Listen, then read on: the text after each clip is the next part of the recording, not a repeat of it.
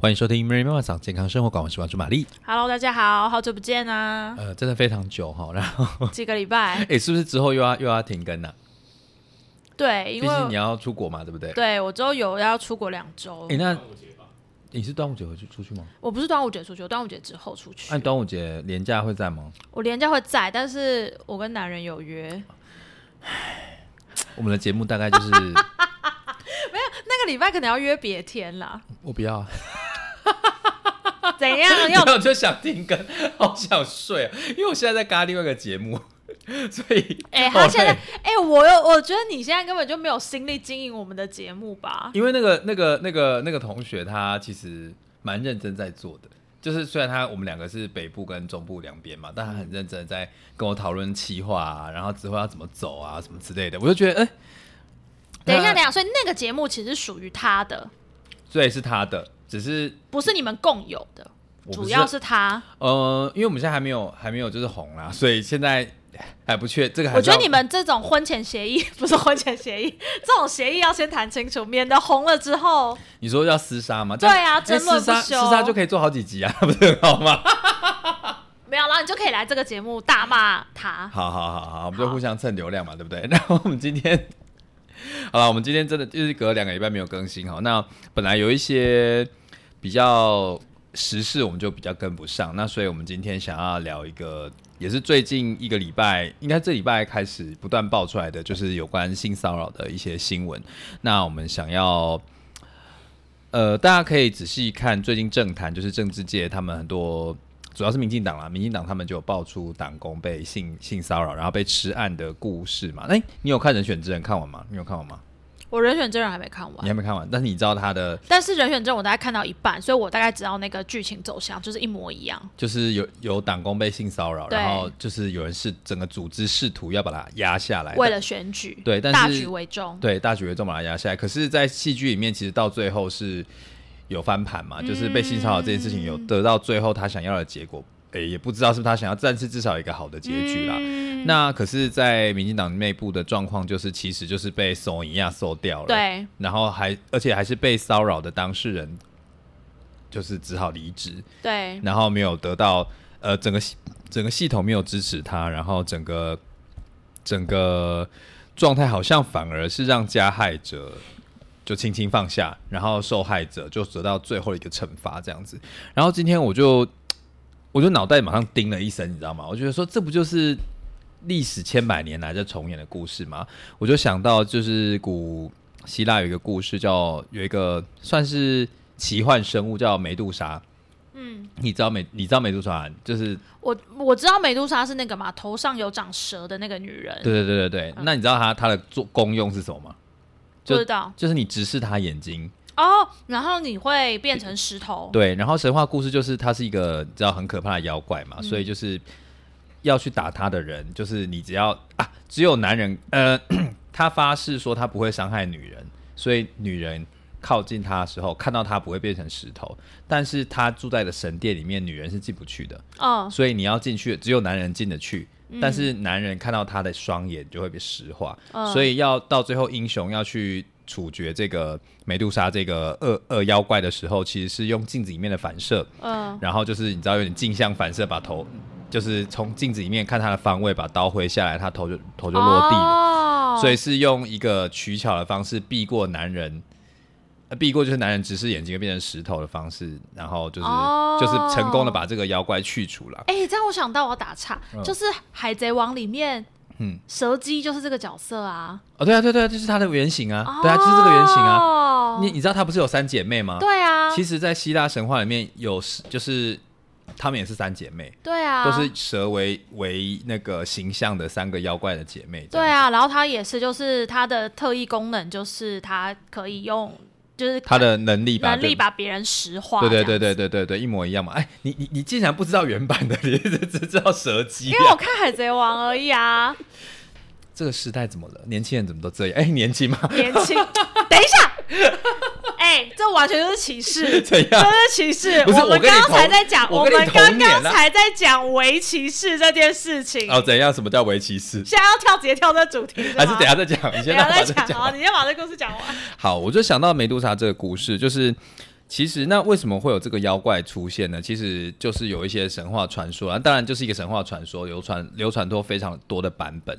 那原本可能最初的版本是它原本就是一个妖怪家庭，就是三姐妹就是妖怪。然后另外一个经过后人就是不断改编，值得传颂的，就是被大家传颂的一个比较传奇性的是，她是一个悲剧性的妖怪。她其实原本是一个女祭司，那她是在雅典娜的雅典城的那个祭坛里面帮雅典 雅典娜服务嘛。然后因为她长得实在太漂亮了，然后所以就是你知道众多人追求啊，历史那个神话故事说她非常美啊，所以所有男人来，他就说不行，我一定要保有我的那个纯洁之身，因为他们以前就会相信你要是呃处女，我要挂号上下一号处女才能担任就是那种神圣的角色这样子。那这神话故事，我没有我没有任何影射这样，可是呢，就是海神波塞顿就是看上他了，然后就百般追求都都未果。他说不行，我就是要为雅典娜服务，我我我没有要我没有要就是破戒这样子。然后波塞冬就很生气啊，就说我是海神哎，我我我我这么就是英英英勇威猛，就是怎么会有人拒绝我？他们的神话，他们的神话也这么父权哦，很父权啊，很父权啊，很父权。呃，这是后人改编的啦，所以其实经过不断的变造之后，就会有一些变形，就会把后世的父权加在里面。但是其实早期的《奥德赛》里面，大家要要解释什么《奥德赛》？好，非常非常 whatever，反正就是原本的希腊史诗里面，其实没有像这个我这讲的故事是后人编转过的，所以其实不是他原本的故事，但是也是。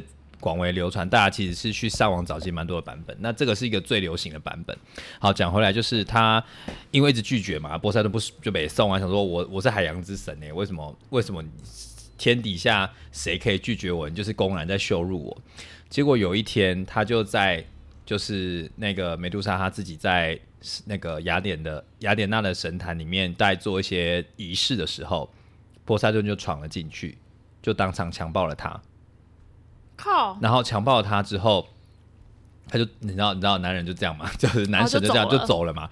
然后后来他就说：“哎，我被我被老板的那个老板的同同业就是欺负了。”他又跟他老板讲说：“哎，我被你就是那个，你你的你跟你你跟他同辈，你跟他去瞧一下吧。我我就很很很很那个很委屈，我被强暴了。”那雅典雅典娜就说：“你是你玷污了我的祭坛。”嗯就是你，你已经，你你你就是你怎么可以就是公然就是侮辱我的我神圣女神的地位这样子？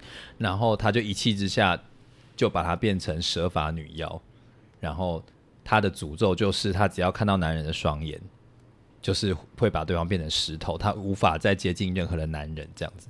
所以我就想到说，这不就是现代现在我们在看新闻的女性受暴者或者是受性骚扰的？整个原型吗？就是一模一样，就是男性骚扰一个女性之后，然后拍拍屁股就走了。他还可以做他的逍遥逍遥的海神。可是当受受伤的女性上向向上求救的时候，却被污名化说你没有保持你女性的完整，就是单纯不受污染的。可是明明就是那个男神应该要受到处理啊！可是为什么为什么女神没有去跟男神就是？就是就是你知道，就是他们有同样的权利，却没有去相抗衡，而是把最没有权利的女祭司，也就是我们现在社会中的一些比较没有办法发声的女性，就把他们打到像妖魔鬼怪，甚至有人会说啊，一定是你不检点呐，那你当初为什么没有反抗他？为什么你没有发出明确的拒绝的讯号？所以我觉得最近在看这件事情，而且其实新闻。呃，新闻怎么播，其实不是很在意。但是，其实，在被指控的 新这次新闻事件面被指控的男性，其实有出来在脸书上发文，就是道歉，道歉说什么？呃，是我什么那个男女分际没有弄清楚啊？然后我只是我我只是很正常的在在在跟女生互动，我不知道这样的举动会让你觉得。不舒服，我为此而道歉。可是他从头到尾都没有都没有说这真的是我的错，而是说我这个行为我不知道怎么样。他就等于是为自己辩解啦，就说其实我觉得这个没有很严，就是他其实后背背后意思就是说，我觉得这个没有很严重，他是你放大解释，然后隐为的意思就有点像在指责女生说动辄得就放大这些行为，然后做一些不实的指控，这样子。嗯，我觉得这件事情让我想到的是权力不对等这件事情，就是刚刚像那个神话故事，很多为什么为什么女生，或者不甚至不是女生，或者是很多性骚扰或性侵害的受害者，在事发当下，其实大部分的人是不知所措的，然后是也会自我质疑说，诶，是不是我真的没有发出明确的拒绝，然后被他误会了？或者是那怎么办？他是我的上司，他握有我明天要不要发薪水给我？那我有升迁的问题，然后我在这个结构下，他就是老大，然后他又是大家所谓口中很有名望的人，那我去求救的时候，大家会相信吗？或者是说，大家会不会反过来指责我说，是不是明明就是你为了要往上爬，然后才去接近这些有权有势的男性？或甚至是加那个有权有势的加害者这样子，所以很多的很多时间，我们看到为什么很多性侵或是性骚扰的事件都会延后被爆出来，大家才会看到就是受害者都要遮遮掩掩的说，呃，我我其实经过非常久的考虑，然后我忍了很久，但是我实在是没有办法，所以我今天只好站出来讲这件事情。可是事发当下，其实可能没有证据。然后，因为性骚扰虽然说定义就是主观的被害者觉得自己不舒服，那就成立嘛。可是通常到了法庭的时候，大家要讲的是什么？哎，你现场有没有摄影机？你有没有录音？那你有没有其他的人证物证？可是大家想想看，那些加害者都敢这么做了，那当下一定是惯犯，通常是惯犯嘛。然后惯犯一定是看附近没有人在看。或者是他就确定，就算有人在看，别人也不敢动他，因为他握有比较大的权力，就会做这件事情嘛。所以，我最近在看那个新闻的时候，我有两个两个想法，一个是一则以喜，一则以忧。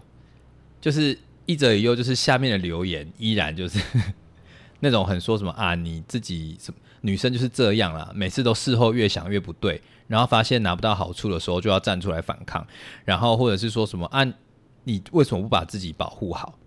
就是把这个受害的结果直接推到受害者身上，然后一直没有声音，就是就是他们那些指责受害者的话题话语，我就会觉得那，所以现在是被欺负的人的错吗？我就有这样的疑问了。那一则一喜，就是其实也有另外一部分的人。会马上反驳我刚刚上述讲那些留言，然后那些荒谬的言论。当然，他们就在下面吵起来嘛。但我就觉得，哇，至少现在在网络上不会言论，也不会风向一面倒，都在指责受害者啦。这是我最近比较深刻的体悟。这样子，嗯，我自己在看的时候，因为其实大家应该最近新闻在报，就是各种的爆出来。我觉得除了男生对女生之外，然后也有那个男男的，就是那个王丹的那个部分。对对，然后。我个人是蛮期待的啦。哎，你期待什么？来来来来来，不是啊，我一直说我很期待看那个清大的那个性评会会怎么判。嗯，因为他们一定要召开性评会，然后看起来应该受害者不止一位。我刚刚看一下那个网络上的新闻，大概是呃愿意站出来，其实有连续两位了。对，所以我我在猜后面应该会有更多人愿意站出来。然后我更期待的事情就是各种的爆出来，你就会发现，哎，那些看起来很像很多。知名的人物哇，在台面上形象很好，但是私底下怎么样，其实就是另外一回事。我觉得王丹这件事情让我觉得很感慨，耶。怎样？就是其实王丹在台湾的名声地位很好啊。对，就是就是他是为了自由，为了抵抗北抗中共，对啊。然后现在台湾的处境就是这样。你说两回事是什么意思？就是我觉得一个人的成就，一个人的的的的私德吗？不是，就是我我觉得一个人怎么对待女性，嗯，怎么对待权力比他低的人，嗯，跟他平常做的其他事情基本上是没有关联性的。哦，我自己的观察是这样。你你有什么其他的观察？就是我我觉得，比如说也有那种啊，教育程度很高，然后但是他其实也是各种性侵、性骚惯犯啊。哦然后你看像王丹这一种，然后他之前爆出来，不是有某一个作家还是一个画家，然后你就觉得哇，他好像很有品德，或者是哇，你看就是诗，就是什么作家，好像听起来就是很风高光尚，对，一样啊。然他也是做做尽了一些对啊，人设对啊崩坏的，事情。对啊，然后等你看，你看之前台大的事情一样啊，嗯，对啊，所以我我后来就真的觉得这些东西真的不是任何外在可以比拟，就是我我有点难说明。我的意思是说，不管这个人，你看他外表或者是他他的外在的那些成就有多高，嗯，但是跟他怎么对待权力比他低的人，真的是两回事。我觉得其实大家都在，就是在讲性性侵跟性骚扰的时候，大家其实会一直讲说，可能就是被害人的表征太性欲化了，就是你长得太性感了，或者是你招惹来的，然后是你长得太漂亮了，或是你就没有把你，我还是要挂号上下来诱人的那一面，就是会吸引别人那一面收好。所以你这是诱人犯罪，是你的错，这样子。可是其实，所以就会就会就会有一句言论，就说哈，他长那样也会被骚扰、哦，哈，他长那样也会性侵哦，这种言论出来。我觉得其实想要讲的是，其实性骚扰跟性侵从来就不是不是单纯的性，那是跟权力有关系。就是我觉得这件事情，我觉得讲权力，大家真的很难理解。我觉得很建议大家可以上网查一个一个很久哦，就是欧洲不知道哪个国家的一个展览，它就在展出说那些人被性侵的时候，他穿什么衣服。啊，这很有名，大家可以上网找。然后我跟你说，你去看那些衣服，嗯大概跟你家的睡衣差不多，嗯或是不是那种性感睡衣，或是跟你平常出门上班很邋遢的衣服差不多。嗯，就是顶多就是什么牛仔裤、T 恤啊，然后什么衬衫、运动裤啊，嗯或什么，你就会知道，其实这些全部都是迷思。然后我觉得这些迷思会来的原因，一个是刚刚像 Mary 讲的，其实他们就是在怪罪受害者。对，没错没错，对，然后其实这些事情，呃，反正就是心理学跟社会学有非常多的研究啦。然后其实一个最主要的手法就是怪罪受害者。我一直在想说，我我小时候一直很不懂，我就是说，你为什么要怪罪受害者？就是大我内心会想说啊，你们就是在指责受害者啊，那为什么大家不能勇敢一点？就像你知道，我们以前大学的时候，我们入学之前，其实女宿是有门禁的嘛。对对对。然后我们入学之前，就是我们的学长就是用了一些手段，对对对。呃，我现在跟大家讲一下，就是我们那时候大学的时候，女宿的门禁取消，我有听到那个故事，你知道这件事情吗？就是灰姑娘的玻璃鞋这件事情。对对对对对对，就是什么有一个我们那时候的女宿有，我们入学前的女宿是有门禁的，所以你知道大家就是大学生嘛，就是考试的时候会怎么样？就是临时抱佛脚，所以就会就会在图书馆挑灯夜战，然后到一到了到很晚就外宿的同学就可以比较晚回家嘛，所以你就是没有门禁就可以晚回家，那你就是看你要读到几点就读到几点。可是男宿没有门禁，所以男生其实图书馆一关门，他可以慢慢的走回去。可是如果你是不幸不不幸住到女生宿舍的学校大学生，你就得赶在午夜十二点之前飙回宿舍，你就得飙回去哦。可是就有一个有一个学姐，就是在就是其中临时抱佛脚的过程中飙回宿舍的过程，就是绊倒了。然后我记得好像是撞到就是有点严重，他就说对发生意外，对，发生意外，所以学校就只好把门禁女宿的门禁取消。对，但是我觉得这另外一个促成的是因为当时的学务长嗯是我们学校蛮在意性别平权的一位教授。啊，对对对对对对对对。所以我觉得他应该某种程度也推动了这件事情。但是其实我就觉得很尴尬，就是他其实应该要推动这个事情，取消女宿门禁这件事情，应该已经推了很久了。可是你有没有想到，是真的要有人头破血流了，他才可以顺利的把这件事弄出来，而是不是一个理性的讨论，而是有人发生意外。那其实，在某部分女性或者是比较弱势的人，因为她被整个公整被整个学校的权力宰制，你必须十二点之前回到宿舍，不然就进不去嘛。所以其实本在这个时候，他就是个弱势。那我就会不禁，我那时候想到说，那为什么男生晚生没有门禁，然后我最听到的理由就是说，啊，因为女生会危险呐，啊，如果这个时候没有门禁，男生跑进去怎么办？然后我那时候学长就跟我说，你知道这个荒谬点在哪里吗？我就说怎么了啊？是是，不然我那时候其实一时反反应不过来，他就说，你不觉得应该把男宿男生关起来吗？然后女生就可以安然的在外面。对啊，因为会犯罪是鸡鸡嘛，那就是会我们我们现在社会的道理不是犯罪者要拿去关，或者是高风险的人要得到控制嘛？那么凭什么是把受害者关起来，而不是把加害者关起来？我听到说是哎，也蛮合理的哈。就是对啊，这就是这这就是这就是这这才是对的嘛。如果你是说要防止被害人出现的话，应该是把加害者关起来啊。本来就是啊。对啊，那。所以又再扣回我刚刚那一点，为什么没有人想到这么做？为什么我们反而是去控制没有权利的人？因为要去跟有权利的人对抗，或是要剥夺他们已经享有了享有的一些特权，其实是困难的。因为你想想看，站在学校高位的那些人是是是什么性别？男性大部分还是男性嘛？那是是那时候我们学校女性的学务长，而且她是刚好有性别的女性的学务长，她才有办法有这个意识去做这件事情。但我觉得我想提另外一件事情，就是大家不要觉得是女生当。首长他就一定哦，这是不一定有性别平权的概念。就像现在我们总统是女性，嗯，但你说台湾的性别平权有往前一大步吗？应该性骚扰还是这样啊？对啊，然后他们党内的事情也算是对啊。所以，因为我其实就像那个美杜莎的那个故事，嗯，为什么维纳斯选择的是不是维纳斯？是那个雅典娜？雅典娜，雅典娜。好，为什么雅典娜选择的是惩罚维纳斯？不是我到底在讲什么？为什么雅典娜惩罚是梅杜莎？哇哇哇哇哇哇哇哇！完蛋了！我的意思是说，我刚听到你那个故事，我第一个联想到马上就是哇，其实到最后加深这个父权体制，迫害比较低阶的女性的其实是女生。嗯嗯。就是很多的时候，不要以为父权其实是男生在迫害女生，不是。其实很多时候是女生在迫害女生。没错，没错。她女性有时候反而会回过头来维护这个加害的循环。对，为什么她不是站出去，然后跟那个海神对抗，然后她反而反过来是觉得哦，你玷污了我的，玷污我的神殿。所以，我我觉得那个故事让我更更惊讶，事情是哇。这完全就是这个社会的隐喻啊！对啊，而且是千百年前就写好了。对啊，就是不止男性迫害女性，然后其实有的时候是女性也在迫害女性啊。我比较想要讨论的是为什么会发生这件事情，因为我自己的解读是，为什么雅典娜没有没有站出来去对抗波塞顿？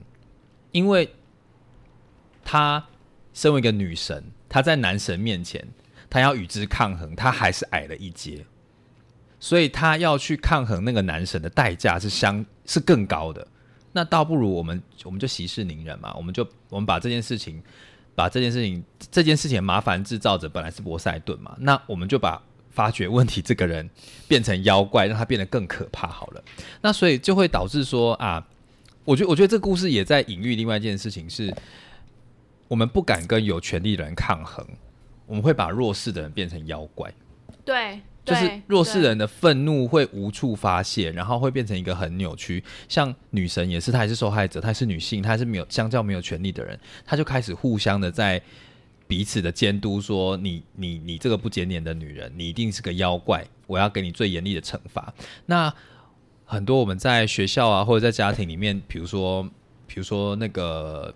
小孩子出门想要穿的比较呃现代一点，比如说穿短裙啊，或者是领口开的比较低一点，通常会开始站出来反对的是家族的长辈女性嘛？对，其实长辈男性就会，我觉得可能是台台湾长男性长辈其实也不太会表达，但是比较会去管教女性晚辈的都大部分是女性的长辈嘛，所以我觉得是这种弱弱弱弱相残啊，其实还是源自于。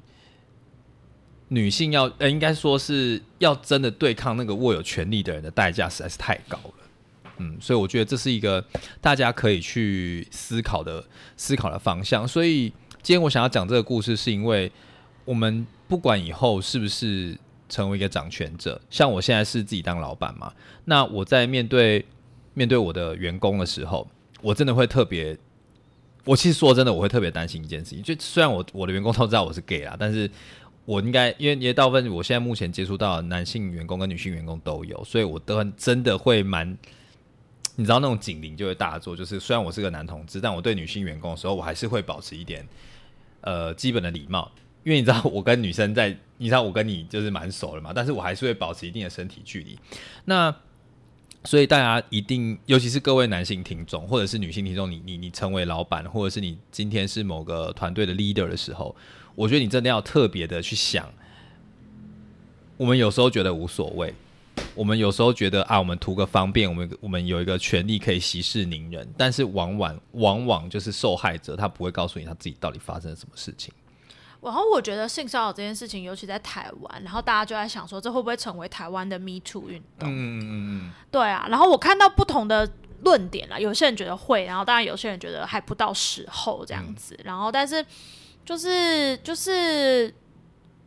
我我觉得性骚扰有的时候比性侵更麻烦。怎么说？因为性侵的时候，基本上大家会觉得哦，那个的罪恶更大。哦，因为然后跟可能证据更明确，嗯，对不对？可是性骚扰这种事情，有的时候证据没那么明确，嗯，然后跟有的时候这种事情，大家觉得啊算了，嗯，然后就会忍过了。所以，我其实有时候觉得性骚扰更麻烦，就是这样。就像我，我这样就突然想到，我前两天去便利商店结账的时候，嗯，然后，然后我结账的时候，就是要给店员看那个 Q，那不是那个载具，嗯，然后给他扫载具，然后不知道为什么一直扫不到，然后我就想说，哎，是不是我荧幕开的不够亮这样子？然后你知道店员他就不知道干嘛，他就因为我的手拿着手机嘛，然后我手机的那个画面是朝上的，然后这样子拿着，可是店员就直接整个手握住我的手。嗯，你说从下面握住对，他就从下面然后握住我整个手，然后他就一只手拿着那个扫描器，然后一只手整个握住我的手，然后在那边要逼。然后我那时候你知道这种感觉就是很不舒服，对。然后你说这种骚扰我要报警吗？然后我要忍过吗？然后你说要调监视器，我觉得可能调得到，因为毕竟是便利商店的柜台。如果真的要跟他 argue，其实我觉得一定是可以。对，然后但是你就会知道那个过程就是会很麻烦，然后跟就是店员可能就会说没有啊，就是扫不到啊，怎样怎样怎样啊。可是你就会觉得哪里怪，对不对？就是你扫个载具，我觉得不可以，就是不可以。就是你扫个载具，你干嘛整个手握住我的手？你知道就是这种感觉，然后我真的要跳出来讲，我觉得这是员工训练不足的问题啊。所以，所以，所以我我才说，就是我觉得骚扰这种事情有时候比性侵更难处理，就是这样。嗯嗯嗯嗯。对，然后像更，我觉得更有时候更麻烦，就那种言语上的。嗯，对，然后我就想到，哦，从小到大我经历超多各种言语骚扰，然后反正我觉得可能因为相对是女生啊，然后然后可能小时候我可能又长得比较胖啊，或者胸部比较大，这种骚扰不在少数。然后我有听过这种很夸张的骚扰，是我很我印象很深诶，我小的时候去我爸的公司，嗯，然后有一个中年的男子男员工。然后那个柜台大概就是那个男员工跟另外一个女生，那个女生是比较年轻的。然后你知道那个我那时候年纪很小，我大概顶多国小一二年级哦。然后但是那个男生我大概就属熟的年纪，他就跑来问我说：“哎，你不觉得那个姐姐，她指的是旁边的另一个女员工？然后那时候女员工离我们有一点远，他就问我说：‘哎，你不觉得那个姐姐的胸部很大吗？’”然后我就傻眼呢，然后我就愣住不讲话，然后我，然后他，我就看着他，然后他就再问我一次：“你有没有注意到他的胸部？你不觉得他胸部很大吗？”什么意思？然后我就我我我现在回想起来，我就觉得他都敢这样对我说了，我不，我觉得他一定对那个女员工非常不礼貌，对，各种话都讲得出来，对。然后你看我那时候年纪这么小，哎。然后我我顶多我猜我不知道我有没有国小，说不定还在幼稚园，因为那时候在我爸的公司。然后我印象中我会去我爸的公司，大概就是国小三四年级还是一二年级以前。嗯。然后我就想说，你看这种骚扰其实无所不在哎。对呀，对呀，就是。但是小年纪小那时候不懂事，嗯嗯嗯，然后那时候只觉得啊你在说什么？然后我可能那时候年纪小到就是你知道我那时候，而且我那时候其实很害怕，我连转头看那个姐姐我都不敢。你这个很奇怪啊！你怎么会公开的，就是去讲？而且还，而且重点是你对一个年纪这么小的小朋友讲干嘛？他，我跟你讲，他就是因为他年纪比你大，他知道你不会乱说，他就抓紧说他他的权利比你比你还要高位嘛，所以他就是就可以就是做他想要做的任何事情，何况是。你国小大概是十几年前的事情，那台湾社会更加保守嘛？对啊，然后我就在想说，哇，你看这种骚扰事情真的层出不穷，然后所以再看看大家等等看看台湾之后会爆出什么，我个人是蛮期待的啦。我觉得一定会连环爆了。我很期待连环爆，然后看起来很多那种看起来很知名的加害人、受害人都不止一个。唉，所以我我今天。哦，我不是这边跟大家讲一下，我们节目形态可能会有点改变，就是我们一集可能我想要把时间抓在半个小时，所以现在应该快要结束了，所以不是我们那么长停更，我一定要这样子啊，去拉一些集数。好，不管，反正就是我最近有一个有一个感受，就是其实因为各个党派、各个知名人物就会坐在连环报嘛，那其实在美国的 Me Too 运动的时候，其实是满地开花，遍地都是。都是新闻这样子，可是我觉得在台湾有一种感觉是啊，大家都知道性侵、性骚扰是不对的，这个一定会严重的影响我们的党派或是整个组组织企业的形象，所以大家都有罪，大家都有共业，那我们要不要就是施压给媒体，不要报这么多？那我们就是让这件事情默默下去就好了。就是比如说党派他们要选举嘛。那我们要不要以大局为重，不要把它爆出来？那像是企业，他们需要赚钱嘛？他们如果不想要用影响到他们企业形象，那我们要不要做一点公关，对记者施一点压，把这件事情压出压压下来？舆论不舆论不烧，我们就没有，我们就就没有热度，大家不会追了嘛。所以我觉得好像台湾有一种想要，反正大家都在做错事，你也黑，我也会，大家一起黑，那就大家假装看不见好了。其实我自己有一点担心，我不像你那么乐观呢。你自己会觉得他会烧得起来吗？这一次，这时候我就会很期待两党恶斗，就是 就是互相揭露，有没有？互相爆说，嗯，国民党就会骂民进党说：“你看你们这么烂。”然后民进党一定会反击，因为我不相信这种事情国民党会少。啊，国民党很多啊，都已经爆出来了，对啊，所以我就会觉得他们就开始互相爆料啊。哦，我期我期待是这样啦。然后我我自己会觉得，一方面是那种可能是司法台面上的，然后另一方面可能就会是就是可能你已经不好拿出证据或什么，可是可能至少大家在网络上可以讲出你自己被骚扰的经验。我觉得我在这边今天做这个节目，也想要跟大家讲一下。其实我还是要回到，就是这毕竟是一件，我觉得是对受害者会有创伤的事情啦。就是你，你是你想，你身体的界限被侵犯，有些人可能严重性骚扰，可能是言语、肢体的；有些人更更可能是性侵，而且可能是长期的。那那种压迫是非常不舒服的。如果你真的没有准备好的话，我觉得也也不要就是。看太多这样类似的新闻，我觉得那个创伤会重复。但是如果你今天不管是你自己想要说出来，我非常鼓励你可以把这件事整理一下，那找到自己内心的一些力量。甚那亦或是因为我觉得一定会有一些人身边的朋友看到这些新闻之后，开始公开自己自己曾经被骚扰或性侵的经验。那可能你我们的听众不是受害者，那你的朋友在告诉你这件事情的时候，我觉得第一件事情一定是你要知道，你现在讲的每一句话，就是不是帮助就是伤害。所以第一件事情是先不要评价，就是你可以表现出惊讶或是惋惜或是难过，但是绝对不要说那为什么你没有穿保护好你自己？你可能我们台湾人很常就是会用这种反反。就是那种反转的方式来表达自己的关心，说啊，你当初怎么没有怎样？你当初怎么没有怎样？我觉得这句话一定要先说出来。第一件，第一句话可以说的时候，谢谢你告诉我，我知道这个很受伤，那我会帮你保密。那有什么帮忙需要帮忙的，你尽量告诉我，我看可怎么可以怎么陪你这样子。我觉得陪伴永远是第一步。那我们有时候台湾人讲话就是会太直接，有时候反射动作，你看我常常讲错话就知道了嘛。所以其实大家一定要。有心理准备，别人把这件事告诉你的时候，你一定要先深吸一口气，站在他的立场讲一些安慰他的话。不管你当时是有多想讲那种坏不可以的话，就是我觉得对于那种经历那种不管是性骚或性侵案件的受害者，其实最最最重要的一件事情就是你要相信他讲的话是真的。哦，就是我觉得像刚刚 Mary 讲的，就是就是不要去去说啊，你当初怎么不怎样不怎样怎样？我觉得这个是一种，另外一种是你就是要相信他。嗯，然后我觉得那个相信是，就是我我自己的经验是，就是即使。